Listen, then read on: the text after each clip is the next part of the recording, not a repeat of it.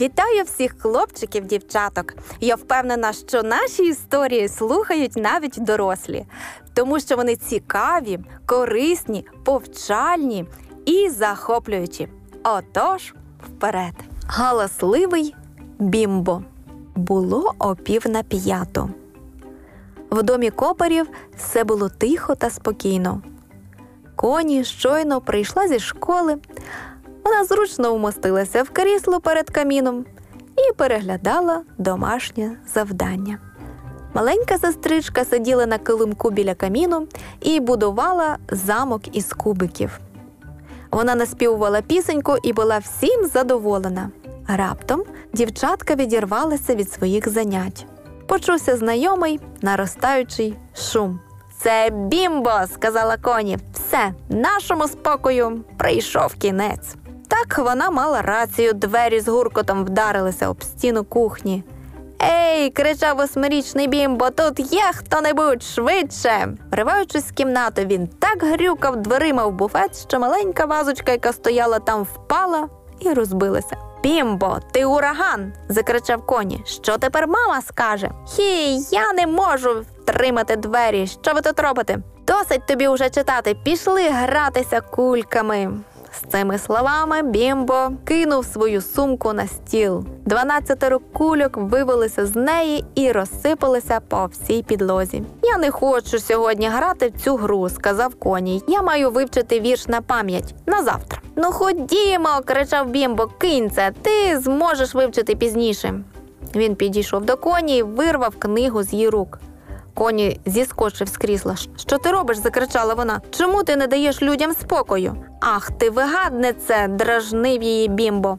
Він смикнув коні за волосся і почав футболити її книгу по всій кімнаті. Звичайно, книга влучила в замок, який збудувала молодша сестра, і він перетворився на гору кубиків. У, заплакала маленька. Ти противний бімбо, ти розвалив мій замок, а я хотіла, щоб мама помилувалася ним. У. Вона схопила кубики і зі всією силою кинула їх у бімбо. Але хлопчик відхилився, кубик пролетів повз і упав в картину, яка висіла на стіні. Скло розбилося, і уламки посипались на підлогу. У цей час двері відчинилися, і в кімнату зайшла мама. Що це все означає? запитала вона, дивлячись на розлючені обличчя дітей, на розкидані по підлозі уламки скла і фарфору. Не встигла я вийти у двір? Як вже шум? Чому в кімнаті такий безлад, як після великої битви? Я не винен, відповів Бімбо. Це вони, я нічого не робив. Мамо, це він у всьому винен, сказала збуджена коні. Нам двом було добре і спокійно до тих пір, поки не прийшов бімбо.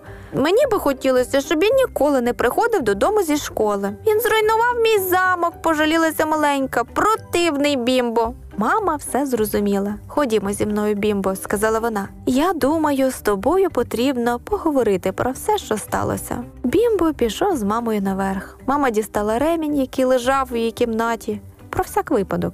І тут бімбо почав співати різними голосами. Покаравши його, мама провела з ним бесіду. Бімбо, почала вона. Ти повинен виправлятися і поводити себе як вихований хлопчик. Ти такий різкий і грубий, що можна подумати, ніби ти належиш якомусь дикому племені. З кожним днем ти поводиш себе все гірше і гірше, і завжди виводиш когось із терпіння і стаєш набридливим, нестерпним. Я цього не помічав, сказав Бімбо. Звичайно, продовжила мама. Але якби ти вирішив виправитися, ти міг би досягнути цього. Так продовжуватися не може. Тобі має бути соромно від того, що коні і твоя маленька сестричка з жахом чекають твого повернення зі школи.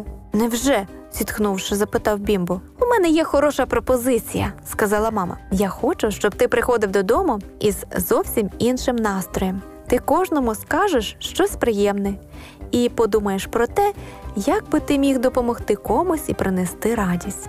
Ого, зітхнув Бімбо. Ти можеш це зробити, чи не так? запитала мама. Я подумаю, відповів Бімбо. Мама пішла. Бімбо почав думати. Звичайно, він багато роздумував над цим. Але наступного дня він пішов до школи і про все забув. Однак хлопчик згадав про свій намір у той момент, коли, повертаючись додому, опинився на своїй вулиці.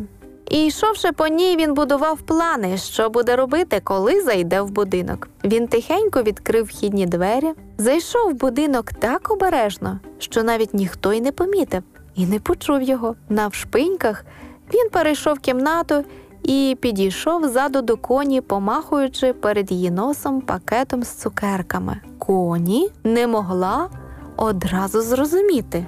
Що це? Я сьогодні не їв цукерки, сказав він, і приніс їх для тебе та сестрички. Ой, затамувавши подих, коні повернулися, щоби подивитися, хто це. Бімбо, трішечки збентежений, поспішив на кухню, тихо зачинив за собою двері і почав мити посуд. Він вже помив половину посуду, коли зайшла мама. Прекрасно, сказала вона, сплеснувши руками, і сіла на стілець. Оце так, мій дикий шумний бімбо став нарешті слухняним. Бімбо було приємно чути це, і він посміхався. І з цього дня назавжди, ну майже назавжди, повертаючись на свою вулицю по дорозі додому зі школи, він будував плани про те, як зробити щось неочікуване і приємне своїм домашнім. Незабаром, замість того, щоб говорити жах, скоро повертається бімбо. Коні і маленька сестричка стали часто радісно вигукувати. Ура! Скоро повертається бімбо! Щоби не трапилось біди, на позитиві будь завжди. І коли сумно тобі буде, озирнись довкола люди є, вони завжди поруч, як і ми. Ти і я, ми малюваки, і такі різні, але нам вперед